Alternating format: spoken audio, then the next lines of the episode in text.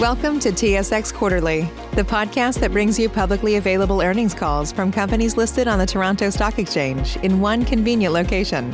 Gone are the days of looking through confusing websites. You'll find the important information right here. Enjoy the call.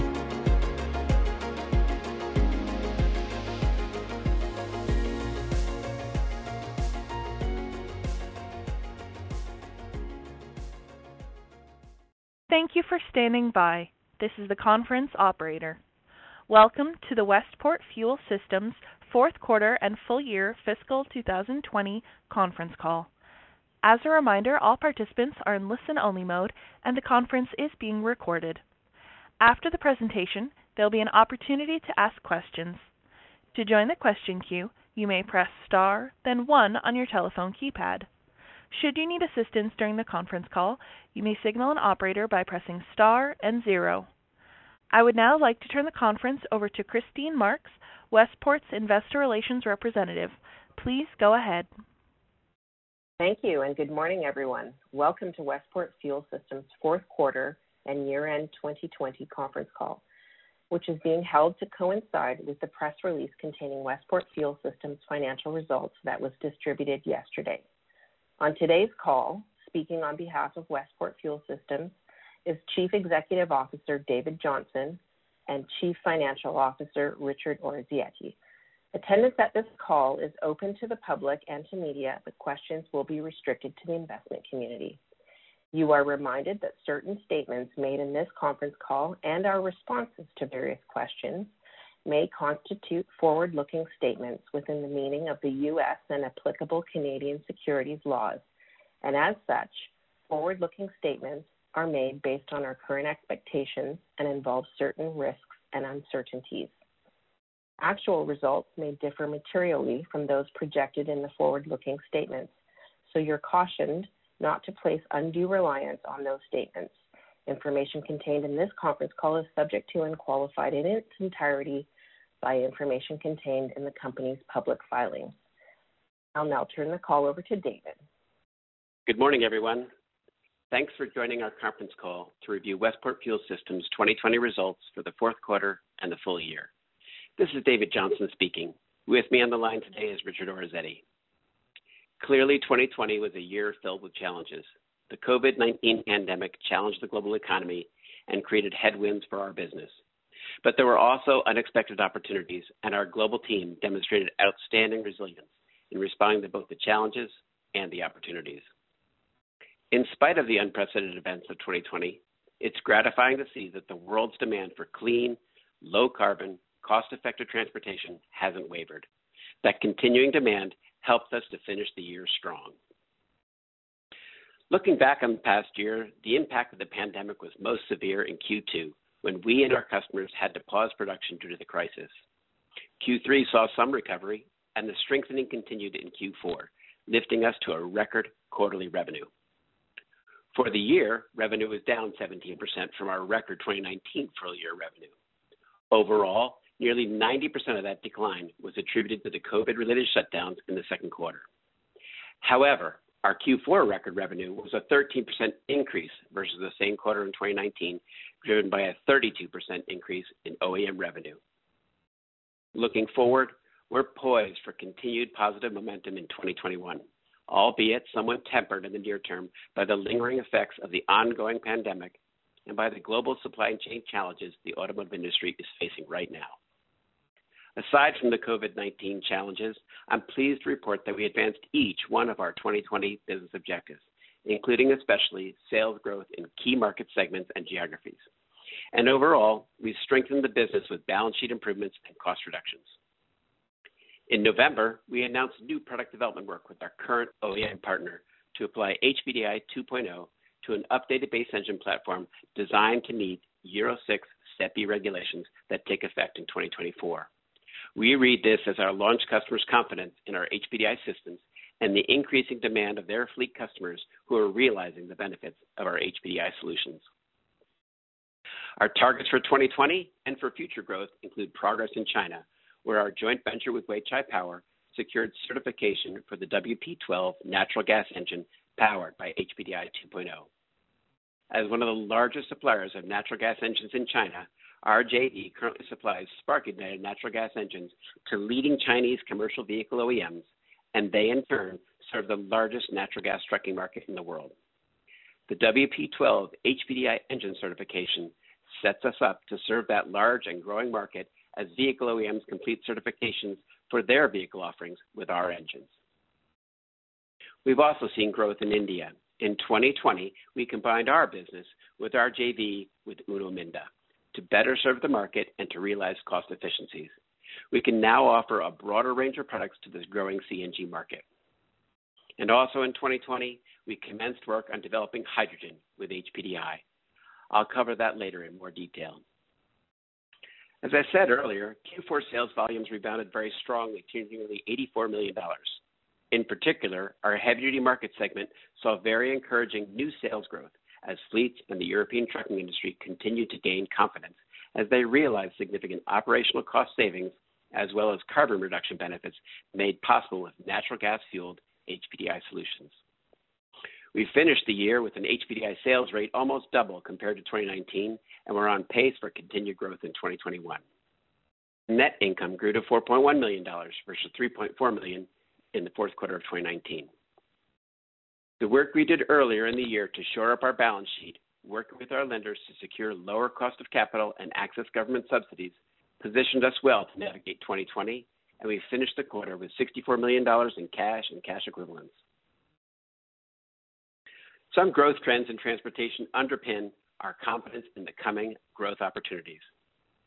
And perhaps the easiest to understand is the heavy-duty trucking business, where investment decisions are pure business decisions, and where fuel price differentials at the pump are driving sales and market share gains today. For heavy-duty, long-haul trucks, weight is absolutely a constraint. The other big constraint is cost. Both weight and cost are big disadvantages for the adoption of battery electric technology in heavy-duty trucking. Based on physics and economics, it's perfectly clear that the lightest weight vehicles that go the fewest miles and return to home have the potential to transition to battery electric, particularly as global infrastructure development improves. In contrast, heavy-duty long-haul trucks are the least likely or hardest to power with batteries. In general, about half of all trucks sold around the world are heavy-duty long-haul trucks. As populations grow and economic development continues, we'll need to move more freight. The number of trucks will grow, and the performance and cost effectiveness of lower carbon solutions will become increasingly critical. In Europe, the market share of alternative fuel trucks increased nearly 40% in 2020, a stark contrast to the overall commercial vehicle market, which declined markedly due to COVID 19. Governments have a critical role to respond to the challenges of climate change and urban air quality, and at the same time, to seize the opportunity to chart a green path to reach their economic development goals. We already see strong regulatory support for transportation carbon reduction in Europe, India, China, and in parts of the U.S. Governments that properly set the table with economic and regulatory structures focused on goal achievement can unleash and harness market forces to lead our industry on a green path that can scale. I believe the inability of electric technologies to deliver affordable, effective solutions for heavy duty long haul trucking in markets around the world, combined with the urgent need to decarbonize, will drive the growth of HPDI systems. HPDI is ready, in production, for sale, and proven right now. No waiting. The growth in our revenues demonstrates the word has gotten out. HPDI with natural gas and renewable natural gas works, and it works well. It's available now, and it's generating operating cost savings and helping fleets achieve their carbon reduction targets. Fleets vote with their dollars. Take note of what's happening in Europe right now with natural gas and specifically HPDI. China is next. Light duty OEM sales and our independent aftermarket revenue were slower to rebound, with revenue for the independent aftermarket segment falling 15% relative to the same period last year. In particular, customer demand in Western Europe was impacted due to COVID 19. At this time, we expect to return to 2019 levels with modest growth, thanks to regulatory support in places like Egypt and India and other cost sensitive markets like Turkey, Russia, and China. I'll use India as an example. India's regulatory commitment to emissions reductions from transportation has not wavered through the COVID 19 pandemic. The stringent Bharat Stage 6 emission standards came into effect in April 2020 during the lockdown. At the same time, the government has committed to building 1,000 LNG stations in the next three years and is doubling its commitment to natural gas as part of its energy mix. Our largest customer in India, Maruti Suzuki, responded by discontinuing their diesel product lines, which was 30% of their business, a significant commitment to embrace alternative fuels, specifically natural gas. We've seen an uptick for natural gas products across the full suite of offerings in India, from the ubiquitous three-wheelers to up to the heaviest commercial vehicles. Combined with growth in infrastructure and highly cost-conscious consumers who can access a 30 to 50% price savings at the pump for natural gas versus petrol, all of these are excellent market conditions for the success of our products. And in heavy duty trucking, where fleets replace trucks every three to five years, there simply is no other viable, cost competitive alternative that can deliver all of the benefits that HPDI does today. Natural gas and renewable natural gas infrastructure continue to grow, also in Europe, now with nearly 400 LNG stations and 4,000 CNG stations. And now we also see investments being made to create a hydrogen refueling infrastructure. Hydrogen use with HPDI is extremely compelling, with near zero greenhouse gas emissions and much lower cost than fuel cell or battery electric trucks, particularly in heavy duty applications. This provides a pathway from fossil LNG to bio LNG to green hydrogen. So before I turn the call over to Richard to review financial results, a few highlights of our progress with hydrogen. Although it's rather modest today in the scope of our total revenue, our existing GFI branded hydrogen business, supplying components to Plug Power, Ballard, and others, grew by 75% in 2020. According to the Hydrogen Council, the total addressable market for hydrogen is about $150 billion, while costs for producing green hydrogen have fallen 50% between 2015 and 2020. So far, hydrogen is produced close to where it's used, and there is limited dedicated transportation infrastructure today. There are only about 5,000 kilometers of hydrogen pipelines around the world in 2016. Compare this with over 3 million kilometers for natural gas. In 2020, worldwide, there were less than 500 hydrogen refueling stations. A good start. Compare this with existing and growth plans for natural gas infrastructure in Europe, India, and China, as I mentioned earlier. There's work to be done with hydrogen. But support for hydrogen infrastructure development is growing, with commitments announced in China, Japan, and Germany Hydrogen appears to be well suited for heavy duty trucking applications where ranges over 400 kilometers are common, and fast filling is important for the operator. A few weeks ago, we published a joint white paper with AVL sharing our initial modeling for thermal efficiency and total cost of ownership. We are confident that the high efficiency hydrogen internal combustion engines have the potential to financially outperform fuel cell EVs in terms of total cost of ownership and also lowers the cost of CO2 avoidance which is especially relevant in jurisdictions with carbon taxes and other penalties for high emissions. Earlier this month, we announced successful first trials of a hydrogen fueled internal combustion engine with HPDI. Our test cell in Vancouver ran an engine at peak torque and rated power. Combustion was stable and controllable. Initial test results are highly encouraging and confirm that HPDI with hydrogen in an internal combustion engine is comparable in efficiency to fuel cells in heavy duty applications. With this early success fueling our enthusiasm, we'll continue to collect more data. Technical results will be shared and reviewed by independent experts at the upcoming Vienna Motor Symposium late next month. We also announced a project with Scania to commence development work on their internal combustion engine fueled by hydrogen. We're designing and preparing for that testing program, which we expect to commence in the fourth quarter. According to a recent research report by Morgan Stanley, if hydrogen truck sales account for just 10% of global sales by 2030, that would equate to per annum growth of 30% in the next five years alone and provide a significant runway of growth over the next decade. Capturing just a fraction of this growth is meaningful for Westport Fuel Systems. The potential for OEMs and others to avoid new and significant investments required to develop and manufacture fuel cells, electric motors, and batteries is incredibly exciting and compelling. Other high load applications like mining, marine, and rail have come to rely on the efficiency, power, durability, and reliability of diesel engines.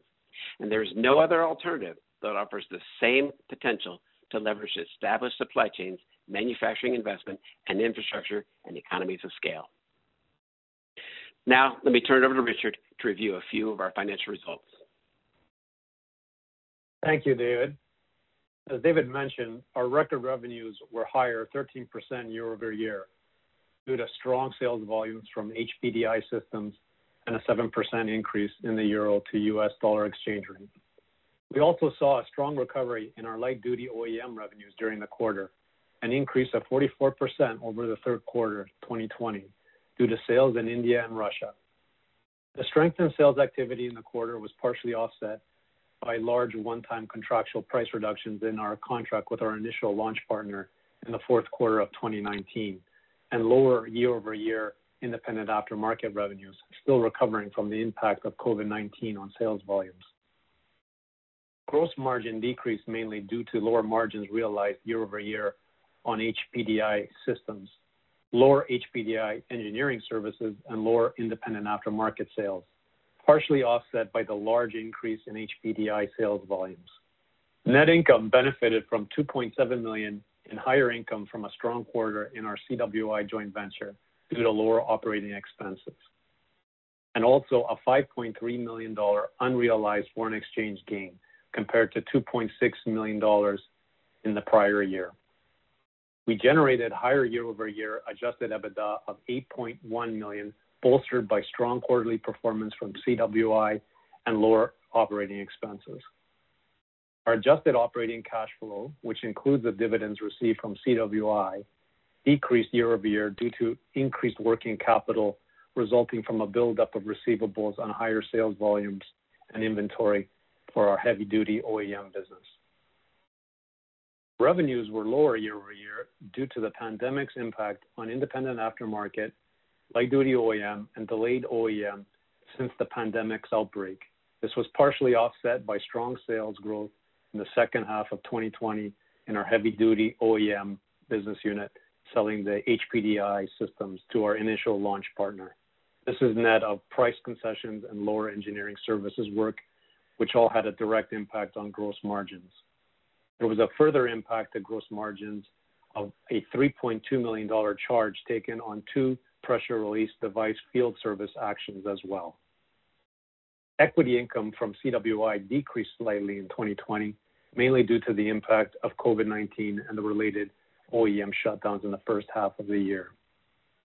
Despite a challenging year, a net loss of 7.4 million was mitigated from government subsidies of 6.1 million, cost reductions from austerity measures, and a 4.3 million dollar unrealized foreign exchange gain.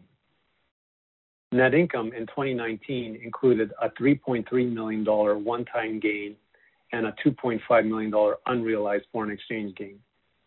Operating cash flow and adjusted operating cash flow were significantly below 2019 year-over-year due to the impact of COVID-19.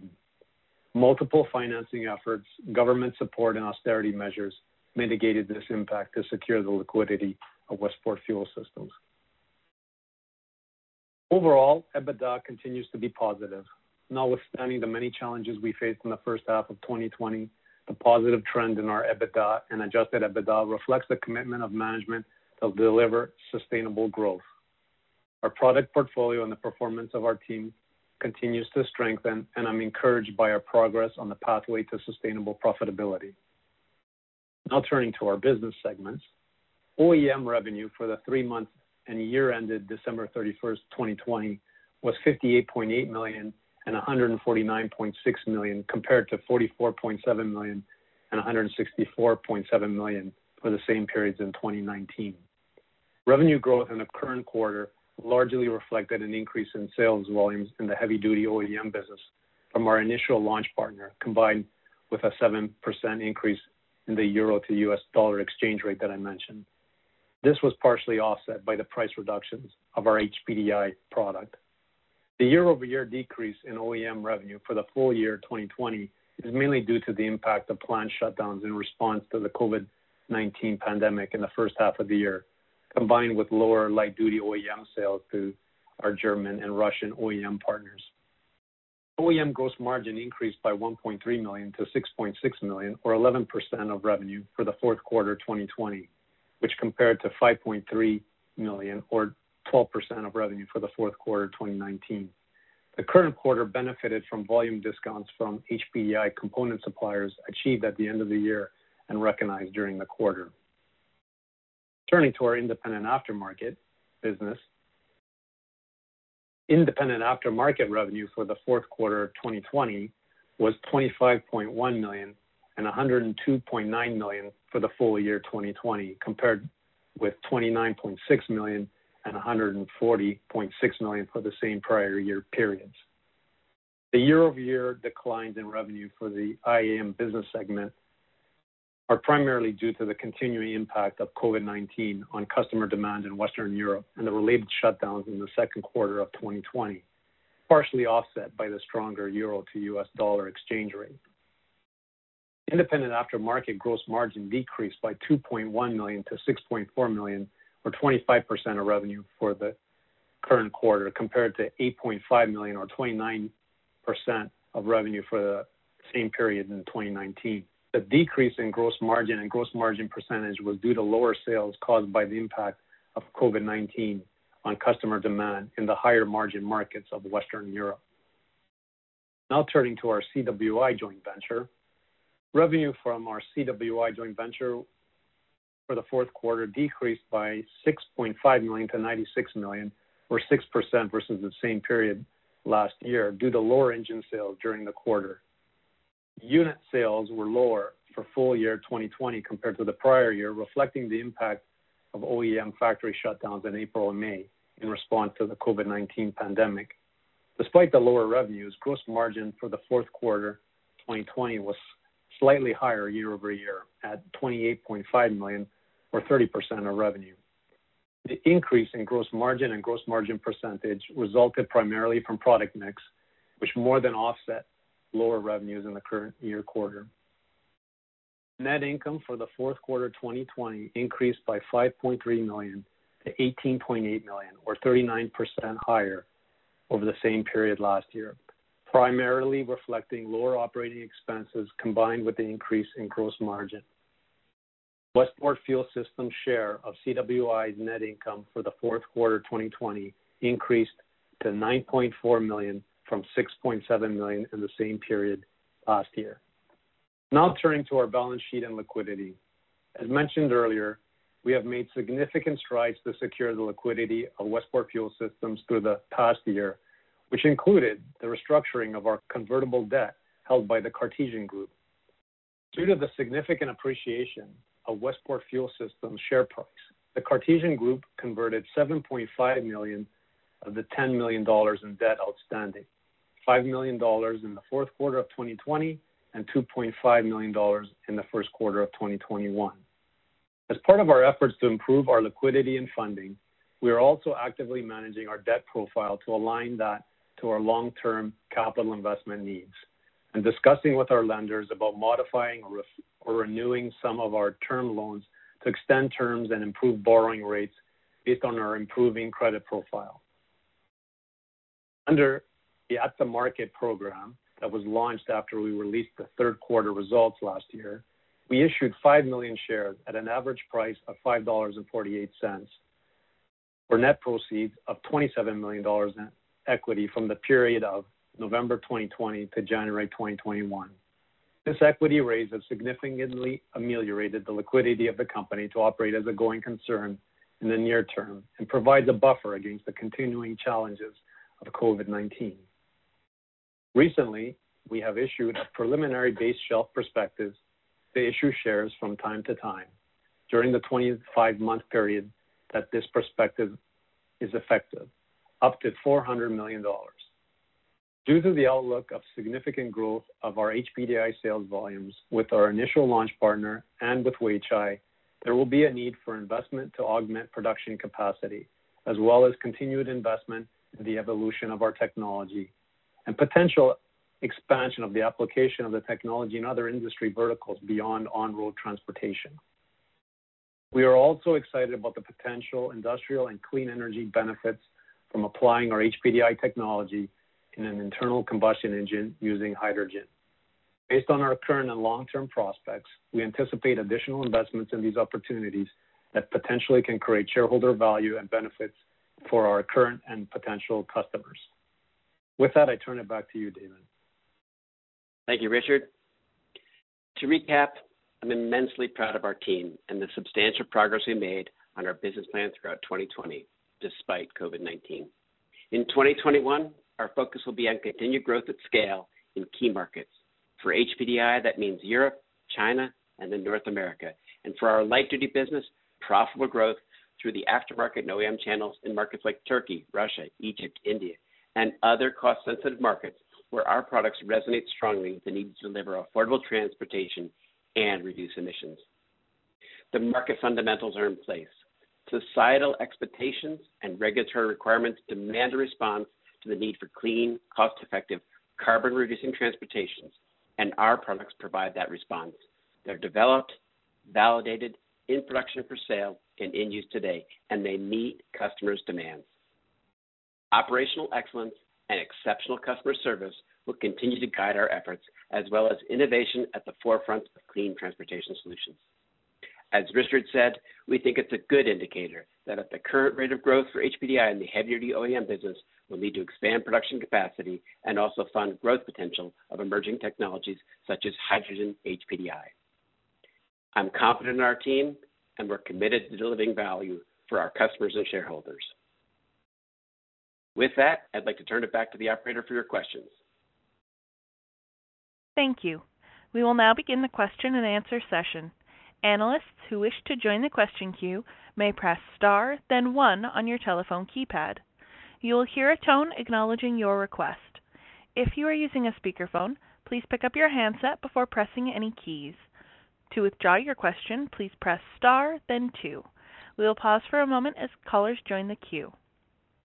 BetMGM has an unreal deal for sports fans in Maryland. Turn $5 into $150 instantly when you place your first wager at BetMGM. Simply download the BetMGM app and sign up using code OldLine150. Then, place a $5 wager on any sport. You'll receive $150 in bonus bets, regardless of your wager's outcome. And if you think the fun stops there, the King of Sportsbooks has plenty of surprises in store. Check out daily promotions, same game parlays, live bets, and so much more. Download the app in Maryland today and get $150 in bonus bets instantly from your first wager. Only at BetMGM.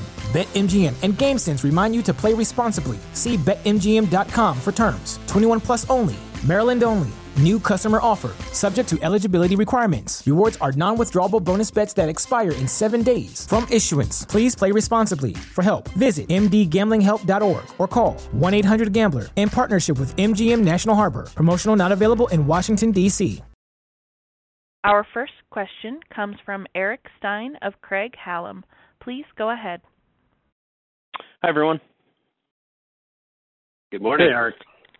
Good morning. Um, so just wondering if you can start on on hydrogen. You've had a pretty busy start to the year. I mean, clearly this this started in 2020, but in terms of what you've shared um, publicly in the Scania announcement, just curious what that has meant for your development pipeline. Um, you know, I know you've got a number of of potential uh, partners looking at LNG, but uh, giving them the additional path to hydrogen. You know, just curious what that's meant. Yeah, thanks for the question, Eric. I think it's a really important dynamic for us because uh, in the marketplace, um, there are customers, there are OEMs out there who thought, let's skip it and go straight to hydrogen. And uh, I think uh, now seeing that actually HPDI with hydrogen is not only a, a good solution, but perhaps a, a, far better solution, one that enables them to reuse all of their industrial complex that's already built, all the engine plants, all the transmission plants, uh, all that capability and know-how they have with respect to internal combustion engines can now be used with hydrogen based on our initial test results. Of course, there's work for us to do, but I think um, you know companies and OEMs that we work with are um, you know technically focused and engineering driven in terms of products, and the test results are, are very very strong. I expect a, a further bounce uh, when we get to reveal all the test results at the Vienna Motor Symposium uh, late next month. So it's a, I think a very important dynamic for us and uh, changes changes the uh, the positioning of our product as a long term viable zero carbon product uh, for transportation and long haul specifically. Got it. And then maybe just sticking with HPDI and in the current offering with your current partner. Um, well, I guess number one, I know you don't give out units, but anything you can share? I mean, it seemed if I'm trying to back into some kind of a number, it seems like you know it was you did see sequential growth in the quarter. So maybe if you could confirm that, and then maybe just talk about you know with the baseline being set last July 1st. I mean, how much has that been a part of the growth, um, in addition to obviously fleets just starting to roll out more units? Yeah, I think there's a whole bunch of dynamics that play out there or are playing out and will continue to play out. And one of them is the regulation. Another one is the, I would say, normal fleet adoption cycle with respect to uh, new technology like HPDI is for commercial trucking. Um, what we saw, you know, clearly uh, we shut down and our customers shut down in Q2, uh, and that included our, our lead HPDI customer in Europe. And uh, you know that was it was a, a, very slow and difficult time for us. But uh, when uh, Q3 uh, started up and factories restarted, you know I, I think there's a, a clear picture recognizing that 13% lower revenues in Q3 uh, versus 2019 and 13% higher revenues in Q4 versus uh, 2019. So I think you know this kind of trend of 13% lower, 13% higher gives you a flavor for what was happening. And uh, as we mentioned in our in our discussion, you know that uh, that call or that uh, number was really driven by uh, by our OEM business. So uh, with that, uh, you know, I think you can kind of, as you say, back into some analysis. But as you say, we don't uh, talk about the details of our our, our volumes, unfortunately. Okay, got it. Fair enough. Um, maybe last one for me. You know, you you have talked about the investment, um, and and it sounds like it's both some internal, but also, uh, you know, doing some or, or some steps within the supply chain. I mean, is that should we take that as as securing more capacity for injectors? Is it is it more on the tank side? I mean, maybe just dig into the into kind of all the things that you're referencing there, if you could. Yeah, of course we sell a complete system from the tank to the injector and some electronics along along the line. Uh, we have uh, capacity challenges in various uh, parts of the system. Injector is a big part of it for sure. Um, we use six in every engine, of course. So um, you know that is uh, you know we're excited uh, about this challenge to our our business to say, hey, you need to grow your capacity to respond to demand, and thinking that you know at this point in time we're servicing one customer in one market of the world, and uh, the potential for growth with respect to the Chinese market is is really tremendous. Uh, you know, we've talked about that uh, this is already in the world the largest natural gas trucking market, and uh, the infrastructure there is built out. We are, through our JV, the leading manufacturer of natural gas engines for commercial vehicles, and those are spark ignited engines. And so when you bring the superior product of HPDI, which uh, improves the economics for the operator, uh, reduces the carbon footprint, and we've already developed and validated in the European market. So uh, we're, we're looking forward to that launch and the volume curve that comes along with that. So we will uh, uh, be investing. We are investing in, in expanding that capacity, and uh, we think that's something that we've been looking to forward to for some time, and are glad uh, the time has come. Okay, thanks a lot. Thank you, Eric. Our next question comes from Colin Rusch of Oppenheimer and Company. Please go ahead. Thanks so much, guys. Um, you know, in China, can you just speak to the, the expected cadence of the ramp and, and what that might uh, do to gross margins as you guys scale up from uh, reasonably low volumes? Yeah, the uh, I think the the speculating and forecasting the ramp is is very challenging, but uh, I, I do expect that uh, we'll uh, be able to witness that this year and hopefully soon. Uh, basically, we have this opportunity with our JV to supply all the OEMs in China. We have a unique product that uh, should be appealing to many OEMs in China. You know that differs from our European market, uh, where we have just the one OEM and it's a vehicle OEM. Uh, and so that dynamic is different. And then it's also the largest market. So I do think, and we, we're, we're going into it with a product that's you know had uh, multiple years of experience in Europe. So there's more confidence globally in our industry around industry around the product. So I think we can expect a, a, a steeper curve, uh, but yet at the same time, it's still a launch curve. So uh, not a lot of specificity there for you, but uh, I, I, think uh, it's important for us, and it is factoring into our equations with respect to uh, growing our capacity to support that expected demand. Uh, in terms of margins, uh, I won't make any specific comments at this point in time, but the key ingredient for us is to grow the volume to get the economies of scale that will improve our margins. And launching in China is a very important part of that equation for us. Okay. Thanks so much, guys. And then can you just give us a state of the state on how you're thinking about the medium-duty market? Um, certainly, uh, there's a lot going on all across the different classes of vehicles, but as you have, uh, you know, the potential to address, you know, both natural gas and hydrogen, it seems there's probably an opportunity for you to creep into some different vehicle designs as you go forward. So just wondering where you're at with uh, that opportunity. Yeah, the medium duty market is, I'll say, two things: uh, more fragmented, and I'll say more economically challenged in terms of, you know, uh, in order for the economics to work for our, any fuel-based uh, product like ours, where we're saving money every mile you drive. The more you drive, the more mass you carry, the quicker you get your payback. So you know that's where uh, you know in the medium duty market it is more challenging. Uh, there's more diversity of applications, some which don't go very far at all, and some which uh, you know approach kind of I don't know half the distance of long haul. So you know quite a significant reduction. Uh, they also use the vehicles longer, tend to have longer uh, cycles for their for their uh, uh, turning over the fleet. So I do think there are opportunities there. Uh, clearly, uh, that's on our radar. But I think uh, actually with HPDI, uh, we could see the opportunity to move in the other direction towards mining uh, and rail and other applications that are kind of bigger engines and really see excellent economics there um, with HPDI. That's super helpful. Thanks so much, guys. Thank you, Colin. Our next question comes from Rob Brown of Lake Street Capital Markets. Please go ahead. Uh, good morning.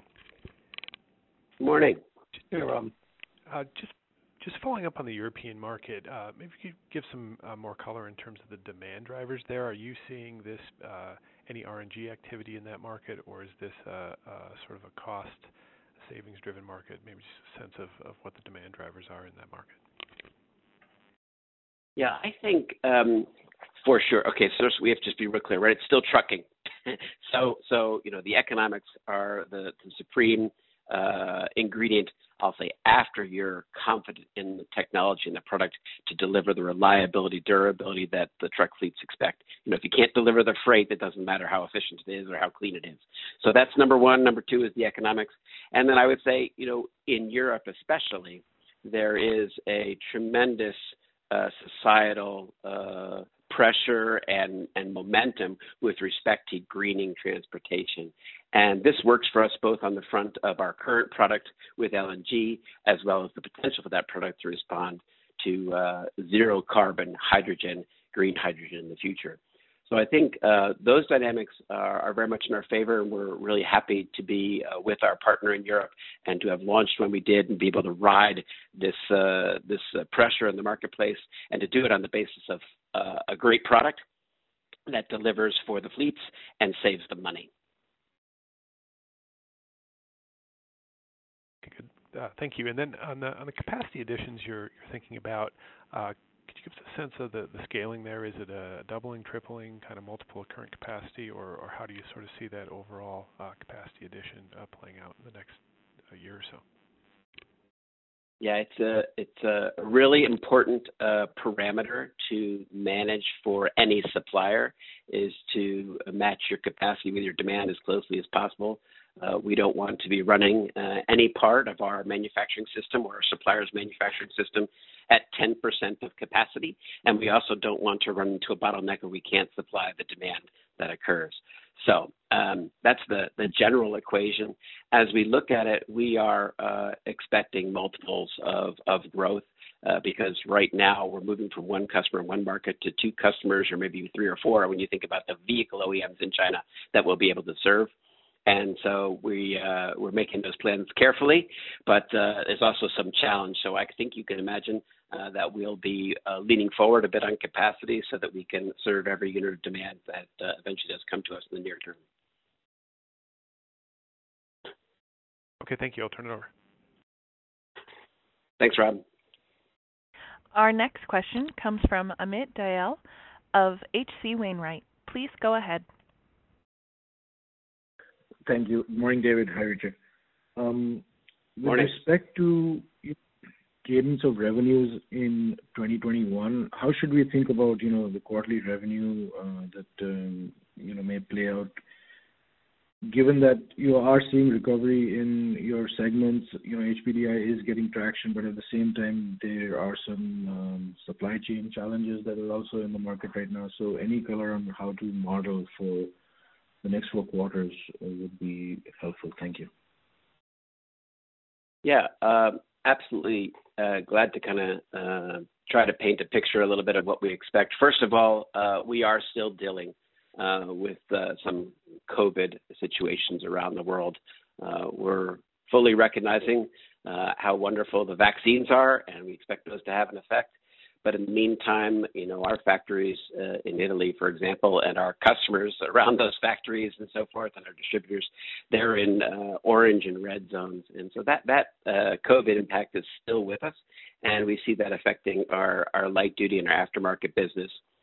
Uh, on the heavy duty side, uh, we uh, we've seen a, a, bit more stabilization, and you can see that the growth is coming through in, in kind of the fourth quarter and uh, we expect a, a, good year for HPDI uh, going forward. Um, and then maybe the other thing that's important to mention is that, uh, as you've heard from in the media, there are supply side challenges that uh, all the OEMs are facing, and that includes us, and we're managing that on a, on a daily basis to try and make sure that we can meet our customers' demand. Uh, but I, I, think there is risk that that could impact us and, and constrain us in, in uh, some days, some weeks, uh, hopefully not any months, uh, from uh, achieving everything we want to achieve in, in 2021. I think we aren't back to full normal, and so kind of the normal um, seasonality you might see and expect will be still perturbed by COVID this year. Um, and I think those are kind of the factors, at least, that are on my mind with respect to the, the market outlook for 2021. But that's helpful. Thank you so much, David. And then, um, you know, uh, Richard talked about some concessions uh, on the margin front that may have been provided in the fourth quarter. Are these behind the company, and do we see gross margins bouncing back in 2021 relative to the fourth quarter? Yeah, the the price reductions were were made in the fourth quarter of 2019, and they and they were significant, and we saw sort of muted the sort of the growth uh, that that we had, especially in the second half. Going into the new year, there was a you know there was a question with Weichai. We can't go into specific contracts, but there is we'll call it a little bit of near-term gross margin pressure that then yields to uh, to better economics as uh, as more volume starts ramping up and the numbers start getting um, significant. That we have contractual price uh, savings with our our supplier base. Okay. Um, just one last one, I guess then. Uh, with respect to the China milestones for 2021, um, can you share any any you know key highlights that we should be looking for? Yeah, in China, I think uh, we've uh, we've made good progress. Of course, we had substantial delays through 2020 with COVID and and other other challenges with uh, the certifications. But uh, we expect to see the certification on the vehicle side shortly, and uh, and then thereafter, so through this year, uh, start the project uh, process of launch and production and sales. So uh, we're looking forward to that, but I don't, don't have any more specifics to offer you than that today. Okay, understood. Thank you, David. That's all I have. Thanks, Amit. Our next question comes from Thomas Boyes of Cowen and Company. Please go ahead. Hi, thanks for uh, taking my questions. Most have been asked, but I wanted to um, maybe just follow up on the, line of question about China, um, just because obviously you're going the, certification through the Weichai JV was accomplished. At the OEM level, how long do those tests usually take on their side? Is it different to, for everyone who's testing the engine, or is most of them completed in, say, a quarter or something like that? Yeah, so I think the, the process is, is not a short process, um, but we are aware that the, uh, there are cases with uh, specific OEMs where the testing is complete. So uh, then it's just a matter of, uh, let's say, getting the, uh, the paperwork through the officials and having them bless it and issue the certification. And um, I can't comment on those timelines. Uh, uh, it's uh, it's challenging for for us to see, and it's also challenging for the for our JV and, and the OEMs to see into that process. but the the testing is done at least in in one case. Perfect. And then, um, you know, it was nice to see, I think it was Amazon had ordered around 700 vehicles through the JV with Cummins. I was just wondering if you could talk maybe how that business was secured and how you're seeing potential discussions with other customers, just, you know, obviously given the rise of e-commerce from the pandemic, um, how that market's behaving. Yeah, I think it was a, real promising report from Reuters about uh, that that order.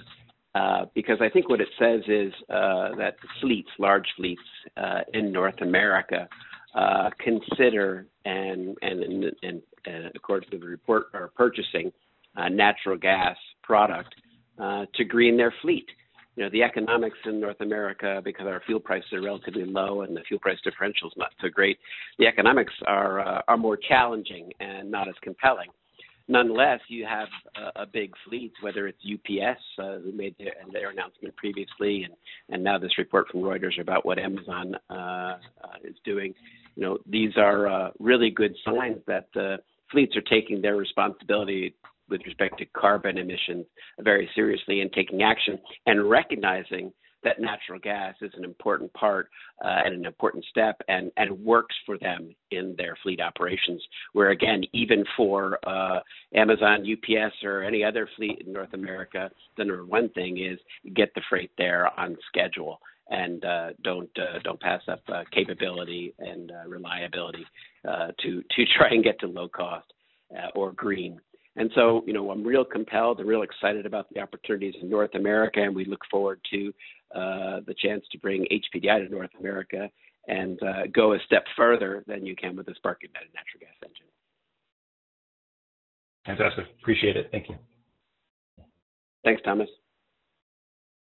This concludes the question and answer session. I would like to turn the conference back over to Christine Marks for any closing remarks. Thank you, operator, and thank you everyone for joining us today. If you do have any follow-up questions, please feel free to reach out to us at the Westport Investor Relations Team Hotline. And thanks again so much for your interest in Westport Fuel Systems. This concludes today's conference call. You may disconnect your lines. Thank you for participating and have a pleasant day.